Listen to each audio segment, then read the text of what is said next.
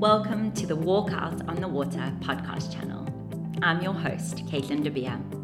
I'm a life coach, previous psychology lecturer, a motivational speaker, and the author of the daily devotional for women, Walk Out on the Water. I'm also a wife, a mum of two littles, and a follower of Jesus. This is a space where I hope to inspire you through interviews, stories of hope, and my own nuggets too, around loving yourself loving your life, yep, even the mums, and motivating you to want to wake up every morning and live the exceptional life that you were created for. Over to today's episode.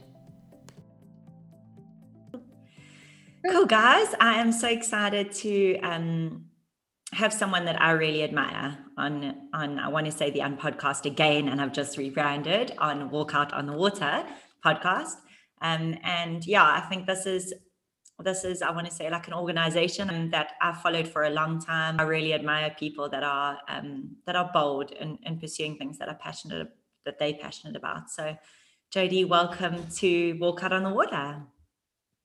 Thanks, Caitlin. Thanks for having me. Yeah, it's lovely to have you here and to actually yeah see your face. At least I can. Um, and like we communicate with people for so long online, but we actually don't know them at all. Um, I always think when I meet someone in person, they're not going to recognize me because I look so different, but uh, hopefully it doesn't feel that way. Um, but yeah, let's start by can you just share a bit about yourself? Yeah, so I'm a 28 year old wife, a mom, a business owner, um, I, and I, I, run this organization, Connected. Um, like I said, we've recently moved to Kloof. So in between all of this, we've been packing up our life in Durban North and um, relocating to Kloof and yeah, just a busy on the go, always something happening, mama, wife, and just with a passion, I think, to see people succeed and living their best lives. Mm-hmm. That's really cool. I think that's such a passion for me too. So I love hearing that. And I, um, the way you said it, like I know the organization that you run and that you're going to share on now, but no one else does yet. Um, and yet you didn't bring up what type of people those are. Um, you know, and so yeah, I think that already just shows your heart and and it's just seeing people succeed. It's just seeing everyone as equals and and deserving to live as you said their best lives. Um and yeah I very much feel you in the like crazy of of trying to juggle it all the mama wife business and then on the side trying to do community work that um, that often yeah has to sort of fit in even though it's it's such a passion it can feel like um yeah mm. you're trying to fit it into those other hours that we just don't have but have to make. Um so yeah tell us about connected um the organization or you tell me what word you'd even want to use for it. Cool. So connected um i'm going to go a little bit back into the history of how it yeah, started. Um and oh, I think it was when I was about 15 years old. My mom took me with a church group to a shelter in the middle of town. Um, I've always had a passion for children and for people. And um, so the shelter that she took me to, we didn't realize at the time that it was one of the most dangerous shelters in town. Yeah. But I remember, I remember leaving there and there was such a um, contradiction of emotions, like the happiness and the comfort that we took there, but the pain that was there. Mm-hmm. So I, I, remember seeing a little child being chased with the bat, but then by, by his parents, and then the comfort of them coming to play with my hair, and how just taking yourself into a space that can be um, so scary, how much peace that brings to somebody. Mm-hmm. And I, I left there, and I think that's kind of where this all started. Um, and so I continued going into the shelters regularly. Um, I've always volunteered in spaces, um, you know, around the city in baby homes and, you know, organizations that are already existing. And then in about, I would say about 2015, 2015, I really got involved in the shelters in Durban. And I would visit weekly. I would work with the families and the children.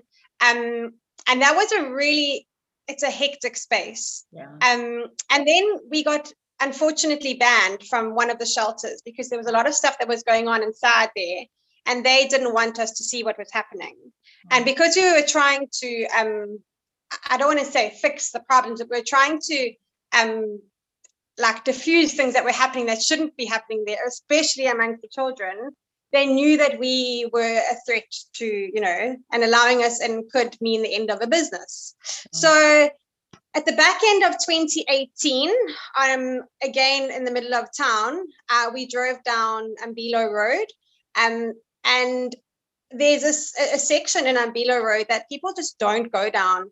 And it's just because of the danger that apparently is in that space. And something was just inside of me, and I was like, no, we can't ignore these people just because of the danger that's labeled around here. And so um, that was the back end of 2018. And then I continued going and visiting them weekly. And for a long time, it was just me and one other person. And I, I'm so embarrassed to say it now, but because of this this um, danger that was all over there. I was too scared to get out my car at that time. So I mm. would open my window a little bit and I would hand out food to the guys. And weekly, the window would go down a little bit more and a little bit more. And now they can laugh about it with me. Yeah. But in the beginning, like, you know, we label these spaces because of assumptions and what we think happens there. And now they've become like my best friends. But basically in the beginning of 2019 i realized that there was just so much potential in the space and the people and they were they a lot of them didn't choose to be there. Mm-hmm. um they were drawn to that space because it's a comfort for them um and they had friends in that area. And so connected was birthed out of me just seeing an area that really just um was desperate to be connected to people who loved them and saw them for who they are. And yeah, so that's kind of how Connected was birthed in 2019. And we are now 2021, and we've had the most amazing stories. We've built the most incredible relationships and friendships. Our volunteer team has grown tremendously. Um, and it's so amazing because a lot of the guys who we served in the early days are now part of our team who go out and visit the guys and encourage them to walk the same journey that they have out the, off the streets. Mm. So yeah, that's kind of how Connected was birthed. I wish I had something more um, like wow to say, that but it was wow. really just space, it was just a space that I saw that was really needing mm. people and um, to see other people as human beings. Mm. Um, and that's yeah, that's how Connected started. Mm. I think I mean there's so much in in what you've shared, but often when we share things about ourselves, we think it's like not a big deal because it's just our life. But someone listens from the outside and can't believe your heart and your bravery, even though for you it's probably just like, but it felt so natural. Um, and and I love that. I love I love it when we can actually be true to that. Like what feels natural, what what did God place in you that you now are just being true to. You just being true to you. So you make it sound so like it's blase. But for all of us, we're like that's incredible that you um, that you took those steps and that you kept going back. And I think the way you describe that, that like open your window a little bit, so many people can relate to because because we don't know, and what we don't know, we often fear. Um, and yeah, I I mean it's it's an it's an incredible story. Um, tell us a bit about what you actually do now with um, yeah. with these people. So I mean, you say that you that you would visit weekly. What is it that you'd actually do there? So I've always um, had the impression that no, we can't label a homeless person as a homeless person because although they might be sleeping on the streets, not every homeless person's story is the same. Mm-hmm. And so my mission has always been to understand each person as an individual, mm-hmm. understand how they got to the streets, um, what brought them there, why they're still there, and what we can do to journey with them off the streets. So a lot of the times, um, and it, yeah, a lot of the times people come to Durban to look for work. I think uh, Durban is known as one of the spaces that people come and look for work, and then pride keeps them there when they don't get a job.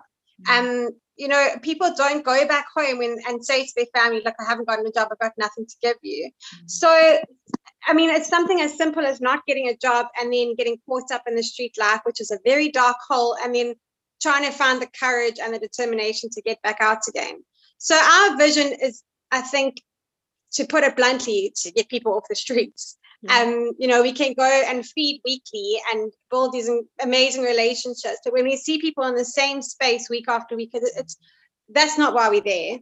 And that's what I keep on telling the guys because they they like, why do you keep coming back? Why? What is it that you know? And um, but it's so amazing to see those that have really held on to our truth and why we're there and believed in why we're there. and to see how far they've come.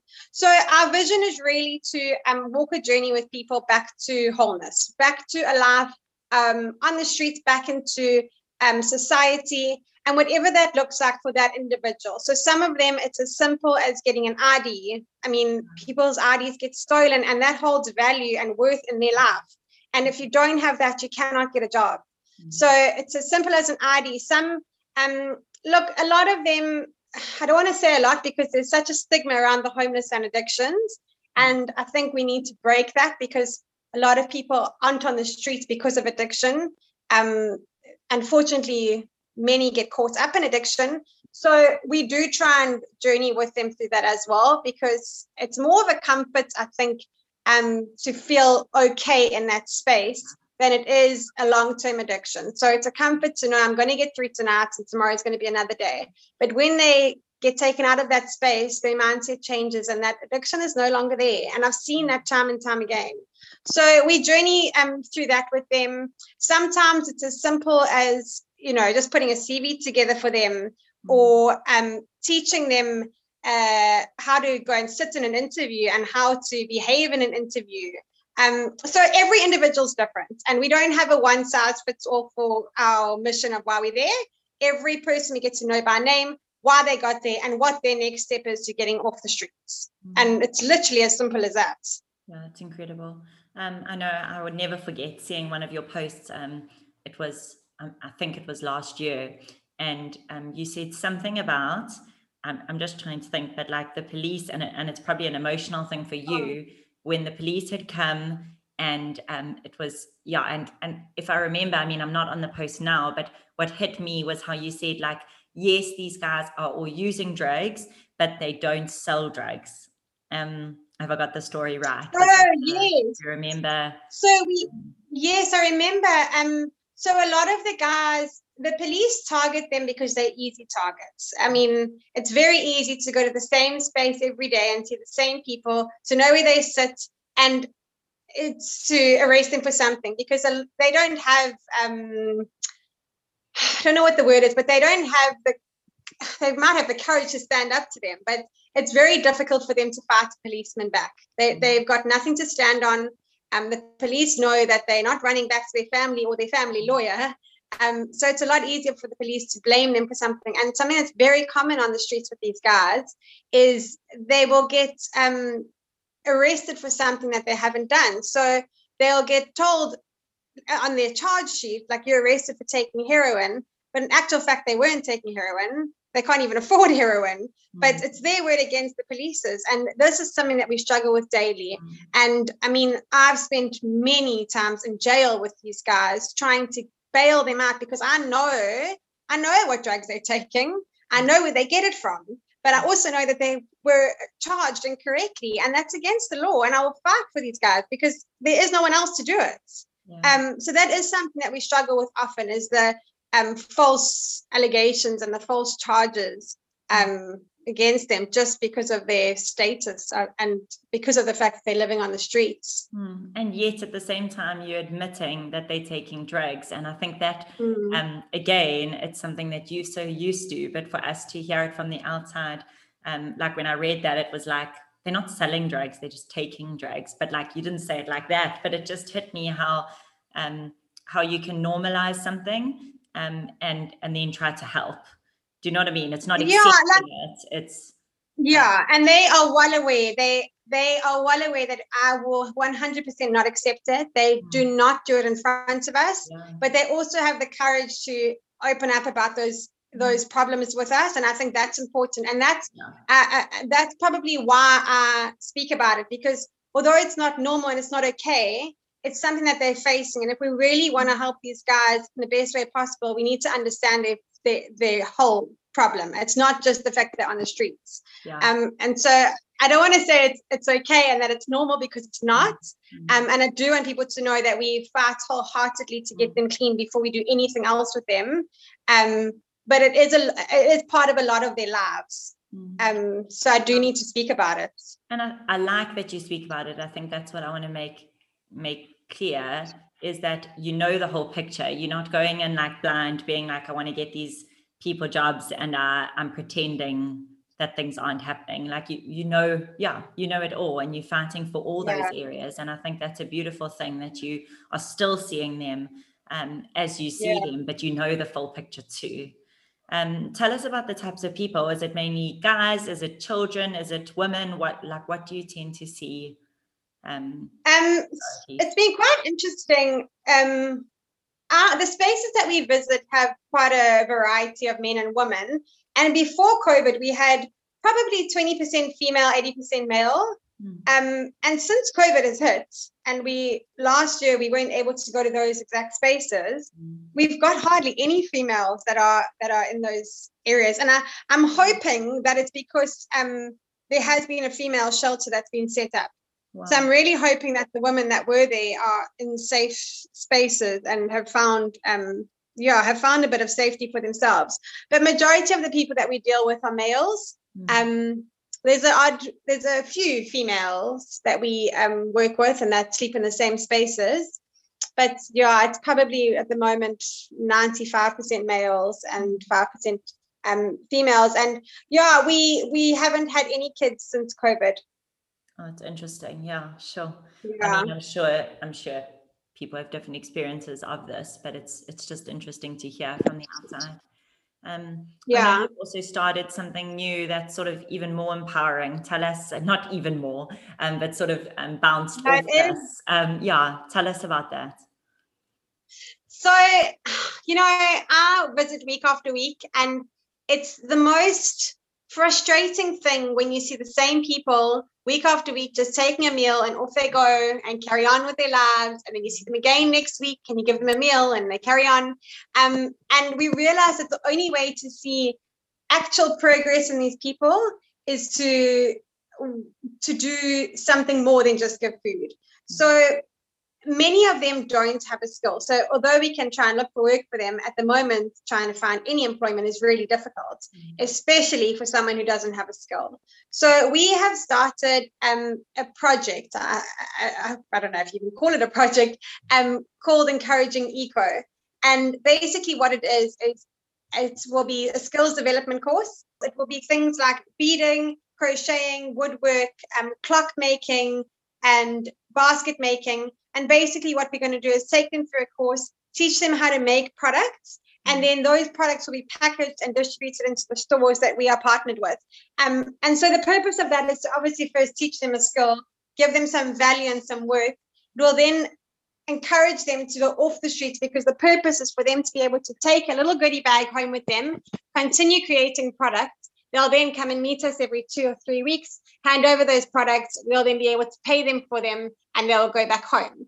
Um, so I think it's just super exciting that it's so much more than just a meal. Um, it's empowering them and yeah, we're so excited to just see their products in store and to really support local as best as we can. Mm, I, I, absolutely love that. And I think you are spot on in saying, um, you know, skills is basically going to open up so many more doors. Yeah. Um, and have you got people that are skilled in those areas that can sort of train them? Or are you looking for people? What's sort of the the thought there?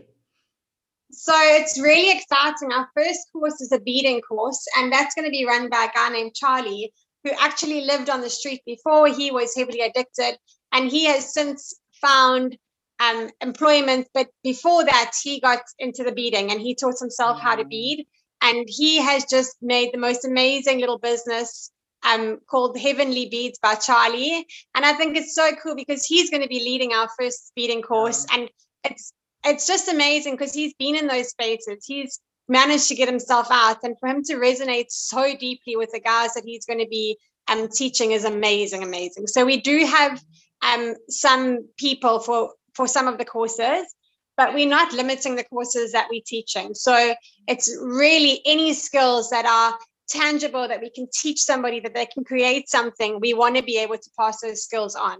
So we don't have um, trainers for every you know every course. We're always looking for something new to teach them. Um yeah so if anyone has any any skill that they're able to pass on it would be amazing to partner with these guys and to really teach them something that they can carry with them forever.